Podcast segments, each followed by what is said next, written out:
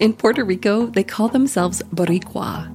But Boricua is more than a name for a person from Puerto Rico.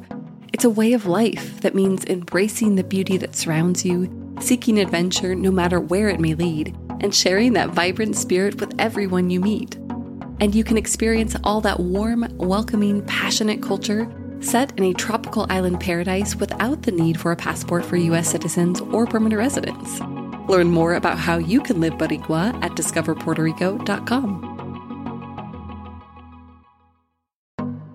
In Puerto Rico, they call themselves Boricua. But Boricua is more than just a word to identify a person from Puerto Rico. It's a way of life that means embracing the beauty that surrounds you, seeking adventure, and sharing that vibrant spirit with everyone you meet. In Puerto Rico, you can experience a tropical paradise with world class beaches. You can immerse yourself in the rich 500 year history of Old San Juan, where there are stunning forts, classic town plazas, and iconic monuments. You can indulge in a foodie paradise with renowned restaurants, seaside kiosks, and an innovative cocktail scene. And you can take in an abundance of natural wonders like El Yunque, the only tropical rainforest in the U.S. National Forest System, all without the need for a passport for U.S. citizens and permanent residents. Learn more about the warm culture of Puerto Rico and how you can live Boricua at discoverpuertorico.com.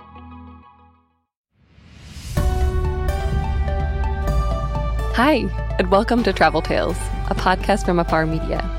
I'm your host, Deputy Editor Aislyn Greene.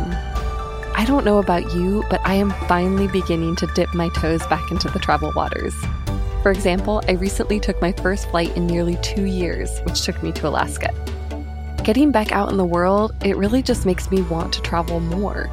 So, lucky for us, the creative folks I've worked with over the past seven years comedians, philosophers, novelists they feel the same way. So each week on Travel Tales, we'll hear from one of our favorite contributors about a trip that changed their life. Ready? Let's go.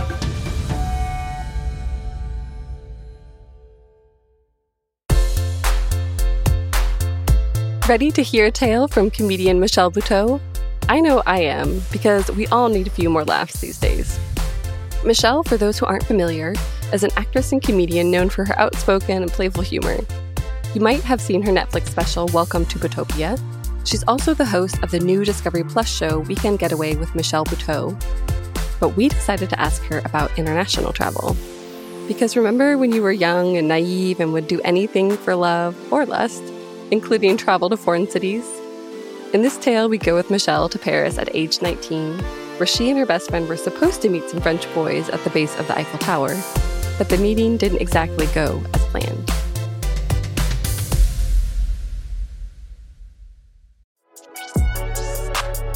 So, my trip to Paris doesn't start in Paris. I met one of my best friends, Cynthia, in Miami in college, and we became fast friends.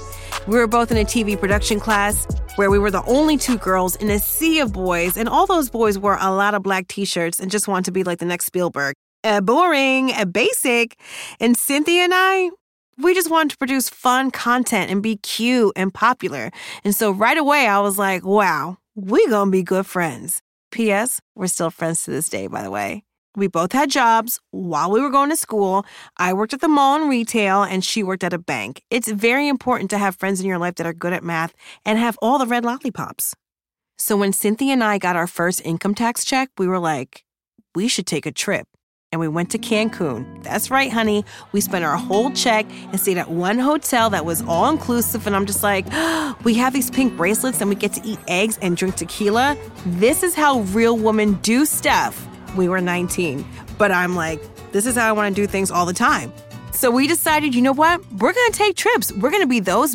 We're going to see the world. We're going to wear the same cool pair of Levi's button down jeans and go to all the little vintage shops and buy shirts that smell like 1967 and rent a bike and just do our thing. That's right. We look like two little Lisa Bonets and Lenny Kravitz. I was the Lenny Kravitz because I have the broader shoulders. Our next trip, we went to Spain. And you know what? That was an interesting trip for me because I didn't really feel connected to the people of Spain. They sort of looked at me like, what in the Washington Heights is going on? Truly, I'd walk down the street and people's faces looked at me, and I could see their faces thinking, like, what is this big titty Puerto Rican American that doesn't even speak Spanish doing here? I mean, yes, I have big titties. No, I'm not Puerto Rican. Yes, I do look Puerto Rican because I'm light skinned. Why? Because of colonialism. What, is that too soon? Sorry, Spain. Okay, look, I should have learned some Spanish, some basic Spanish before I went there, but they don't even really speak Spanish. They speak Catalan, right? So it wouldn't even matter. okay, it would matter because I do love orange juice, and naranja is really hard to say when you're hungover. But Cynthia speaks fluent Spanish, so it was really fun to be with her. Did I mention that she had the red lollipops? And I will say, Cynthia and I felt very exotic. I mean, we would get every nationality except for the ones that we actually are, but we just went with it. And we were just hooking up with boys left and right, writing poetry, going to parks, kicking balls, playing flutes, doing all this stuff. Having mate tea out of like a weird teeny tiny coconut with a metal straw that tasted like tuberculosis. Huh. How do they drink that stuff? Finally, we were cute and popular. One night, we met these French guys in Spain you know, they're cool and laid back and dirty, but not too dirty. You know, just a dollop of dirty. A dollop of do ya, you know? Like, they definitely haven't washed your jeans in a while, but you know they look like they definitely had a home with a bed that had sheets on it. My guy Pierre was taller and had dark hair, and he sort of looked like Joaquin Phoenix and Leo DiCaprio had a baby, but also an Indian mom. I don't know. Is that what gypsies look like? I can't describe it any other way because he also had like these piercing green eyes and very olive skin. He kind of looked like that chick on the cover of National Geographic. You get it. I want to say his name was Pierre. I can't really remember. I want to say Cynthia's dude was Etienne. Again, did I just watch the beach? I did. It's a nice French name, what can I say? But back to Pierre. He was so skinny, he looked like he was cold all the time, and my body was a Tempur-Pedic mattress he was ready to lay on. He had a very big Adam's apple, but I didn't even know that because he had a scarf around it all the time. And I remember when he took that scarf off and I saw that Adam's apple, I said, Oh, I feel tempted. This is some First Testament. Is my name Eve? And I just remember looking up and seeing his Adam's apple, and every time he swallowed, it moved. I was like, this is so adults. Pierre and Etienne became our vacation boyfriends that week. We'd hold hands and ride bikes and whisper sweet nothings into each other's ear, and Pierre definitely needed to clean his ears. When we were getting ready to leave, we realized that we were going to miss each other. We're like, we have to see each other again, you know? This could be true love. And this was before MySpace and Facebook, so truly the only way to stay in touch with someone was by writing a letter and then strapping that letter to a pigeon or a three eyed raven. Those were your choices. And so when Cynthia and I came back from Spain, we just looked at each other and we're like, are those our French boyfriends? Are we gonna have French citizenship? Are we going to move to Paris and figure out how to make bread and just, you know, ride the metro with a little baguette under our arms? Like, who are we going to be? Am I going to be the big titty Amelie? Maybe. During that semester, we couldn't stop thinking about them. And mind you, I can't even really remember their names right now. I'm sure it's Pierre and Etienne. Why wouldn't it be?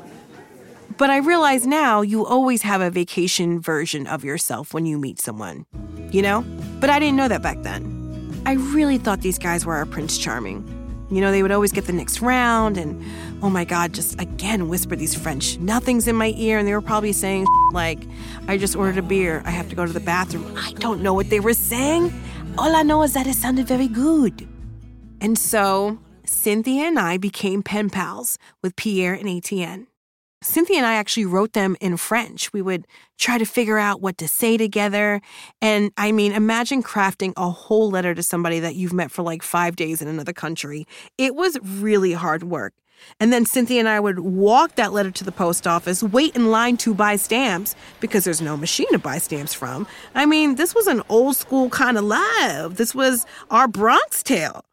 Pierre and Etienne would write us back, and they always said the perfect things. You know, if we missed them, they missed us more. If we were thinking about them, they were thinking about us all the time. And then finally, Pierre, whatever his name was, was like, Do you and Cynthia want to come see us? We have to see each other again. My heart can't go on. I was like, what in the Titanic is going on? And I looked at Cynthia. I'm like, we have no money. How are we going to get to Paris? What should we do? And then she looked at me and she's like, oh, we got to get money. So, like I said, Cynthia and I were going to school for TV production, and a lot of people would check cameras out and other equipment to shoot stuff for homework. But we would take our cameras out and shoot little videos for little Argentinian bands or Haitian rappers in South Beach. And we would put together a video and present it as homework, but also sell the video, so we made money. We had our own little low budget production company called De Leon Productions. That's right, honey. We found the money to go to Paris.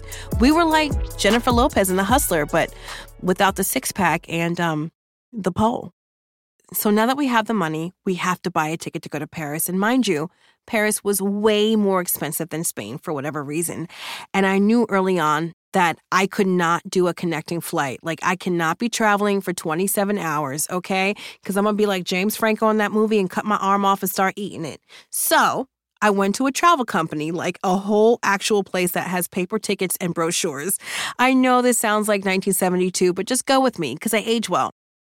And I talked to a travel agent, I think her name was Esther, for way too long. She was so sweet and she had all these little white dogs that would sit on her lap. Esther explained to me that I could get a flight on Air India to Paris for like two or three hundred bucks. Because what they do is they stop to fuel the plane in Paris and then keep it going to, I don't know, somewhere in India. Keep up. And I was like, you know what, Esther? I'ma do it.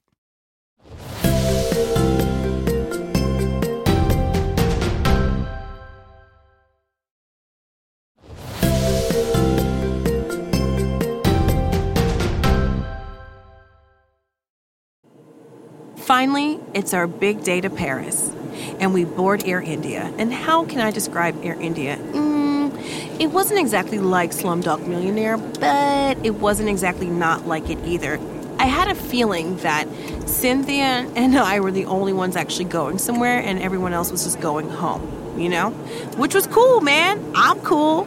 Everybody was beautiful. The colors were popping. I mean, everyone was from like South, Southeast India, I believe. I don't know. I asked. There were a lot of fun spices. I think I woke up at one point and a really cute old Indian grandmother who could have been like 29 or 99 had her feet nestled under my thigh. But I was like, girl, no. But then it felt like good luck. So I was like, okay, girl, yes. We got lots of food and drinks, maybe every hour, maybe every 30 minutes. I don't know. Nobody sat down for takeoff or landing. And I watched a Bollywood movie the whole flight, and it never ended. And the flight was seven hours. Confusing. At one point, I looked at Cynthia. I was like, we're going to Paris, right? Because, you know, the first time you go to Paris with your friend, you're thinking, ooh, everyone's going to have a beret and a striped shirt on the plane. And we're going to talk about croissants and baguettes and going to the Louvre and the Jardin and probably taking a in a hole in the ground. You know, real Parisian stuff. But it wasn't that at all, you know? Cynthia and I just shared our mango lassi and cheers, and it's like, well, we're going to Paris for some dirty. So we land in Paris and we get to our hostel, which now I'm realizing why they call them hostels because you feel hostile, you know? It looked like an episode of Orange is a New Black. I'm like, are these rooms because you're punishing me? What is going on? We had to upgrade to have our own toilet. But mind you, there was no sink, just a toilet. So that was fun. So Cynthia and I unpacked. We found some naranja in Paris, and we got this really long phone number on a piece of paper from the boys, and we could not wait to call Pierre and Etienne. The phone number must have been like 17 digits. I'm like, is this a phone number or are we like unlocking a vault at a bank? Confusing. We tried to call them on a public payphone, wouldn't go through. We tried another phone, wouldn't go through. We spent our first afternoon in Paris just going to public payphones. I don't know if it was sad or inspiring. It felt like we were in the amazing race, but we were getting nowhere.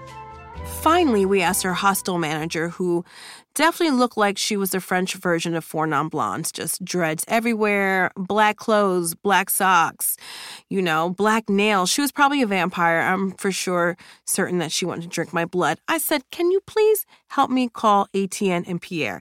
And she was like, Cool, let's do it. And she called him and we got through. And it was amazing. It was like we won bingo at drag bingo night, you know? The boys answered the phone. They were so excited to hear us. We were so excited to hear them. They're like, Hello, Seva. How is the flight? How are you doing? We cannot wait to see you. And we're like, Yeah, dude, the same, man. Cool. Did you know they don't have tequila in Paris? But whatever. This red wine is really hot. We have purple lips. Let's hook up. And they said, Absolutely, we cannot wait to see you guys. We missed you so much. Meet us in front of the Eiffel Tower tomorrow at 12 p.m. And we were like, Oh my God, the Eiffel Tower! Is this gonna be a rose ceremony? We couldn't wait. So the next day, Cynthia and I were so excited to meet Pierre and Etienne at the Eiffel Tower. We wore our best, shortest dress we found in a Miami mall, red lipstick, because nothing says you like a boy than red lipstick on your teeth. No big deal. We go to the Eiffel Tower and we wait in front and just look around nervously for about 30 minutes, and then an hour, and then two hours. We got a little hungry, so we went to go get a hamburger and come back, you know, McDonald's, because that's what you do when you're American in your 20s in Paris. You go to McDonald's, you know? I mean, the burgers did taste more French. we waited some more, and then we got an ice cream cone and came back. Then we went through a whole roller coaster of emotions after three hours. And these moments were way too real. We were like, okay, they're late. That's really rude. All right. Then we were like, wow, they're not here. Do you think they're coming? Oh my God. Do you think they're coming though? And then it turned into, are they okay? I hope they're okay. I hope nothing happened because something could have happened to them. And then the sun went down and it was nighttime and we had been there all day and we just looked at each other and we're like, I don't think they're coming at all. Like, we still think that they're not coming. They're definitely not coming, Michelle and Cynthia. And so Cynthia and I decided to go to a bar around the corner from the Eiffel Tower and we got really drunk on red wine, had purple teeth and purple lips, and ended up making out with some other French dudes. And then the next day we try to call them again. And they answer their phone. And Etienne and Pierre are just like, Oh, I'm so sorry we did not come. You know, honestly, we did not even plan on coming. Um, we did not know that you would come to France. That's kind of weird. You know, Etienne's girlfriend is pregnant, and my mother would not let me go to Paris. And then Cynthia and I just looked at each other like, y'all got somebody knocked up? So you live with your mom? I thought you had a roommate. The roommate's your mom? We looked at each other like, did we just pick these dudes that are like basically the French Maury Povich episode. I mean, they live on the outskirts of Paris, right? But I didn't know they had to take multiple trains to get in. I mean, we just flew over an ocean and y'all can't just make it work with like a handful of trains? Cynthia and I just had a whole come to Jesus moment. This was our fried green tomatoes moment. This was the end of the color purple. We looked at each other and we were like, wow, we flew across the ocean to try and meet up with losers. We had to take that in because, yeah, we did that. And it was at that time, Cynthia and I made a little pact. For sure, we can't stop traveling. We're too good at it. We're fun, we're adventurous, people want to give us free drinks. We have to keep going. But we're going to be better at making decisions, especially when tipsy. Never again will we make a trip to meet a boy okay? We don't go somewhere to meet a boy. We take a trip and then we meet a boy. Yeah. And we also said that our husbands have to be friends so they can go on trips with us. And you know what? Cynthia and I are both married now, and we both have two kids. And our husbands are both white and aloof, and they're friendly with each other, so I guess we kind of did it. I love Paris. I do. I really do. I've done stand up there. I've visited France multiple times with my family and my husband, and I have really great memories there. But every time I take that little boat past the Eiffel Tower, I just look at that dumb tower and I'm like, mm hmm, that's right. That's where I got stood up. For a skinny boy with a big Adam's apple.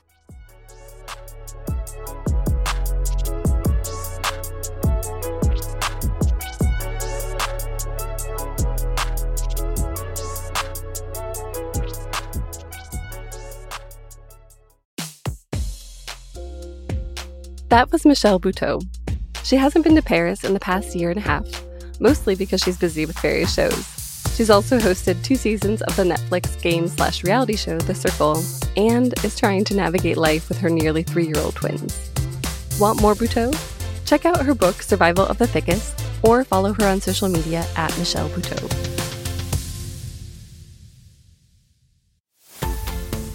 Finally, it's time for Tiny Travel Tales, when we hand over the mic to our listeners. Now we'll hear from Louise Trotter from Halifax, Nova Scotia.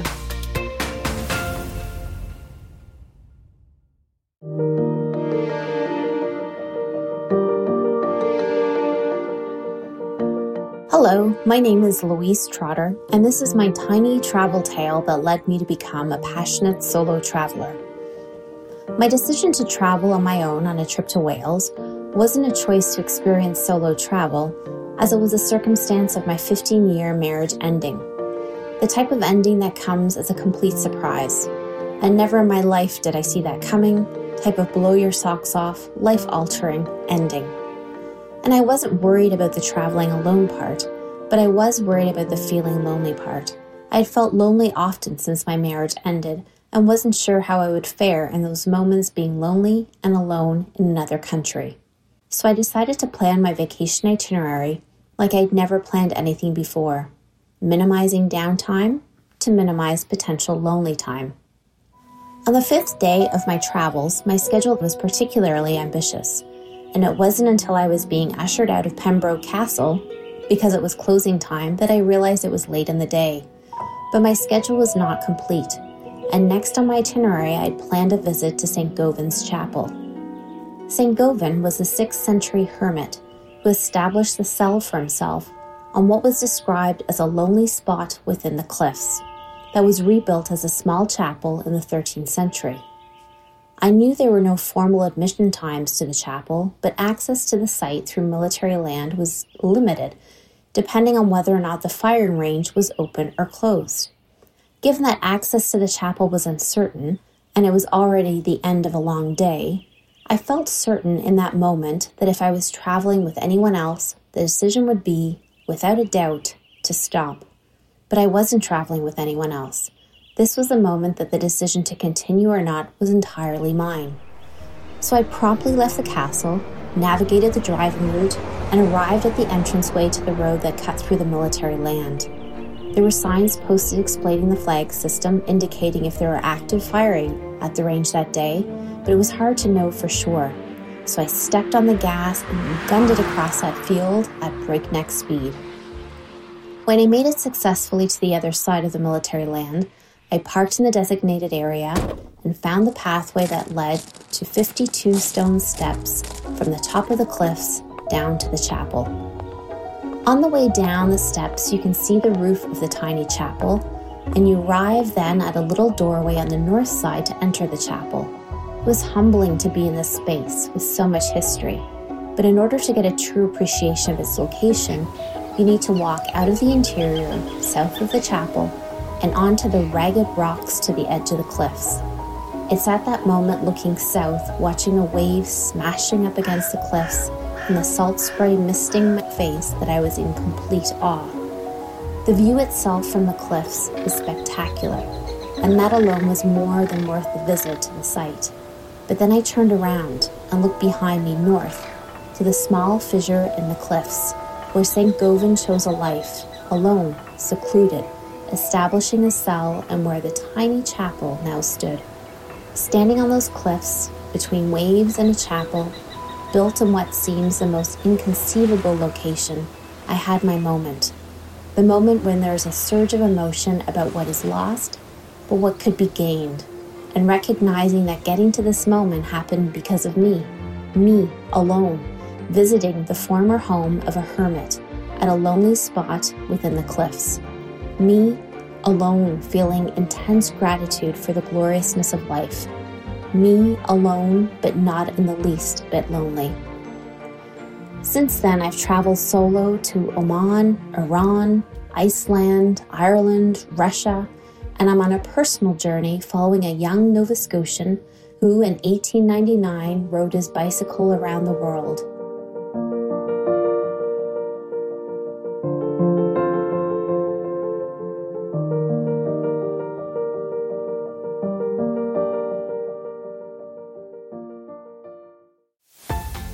That was listener Louise Trotter. Up next on her solo journey, she's retracing in stages the route of a young Nova Scotian named Carl who rode his bicycle around the world in 1899. In September, Louise will complete part of Carl's journey in North America.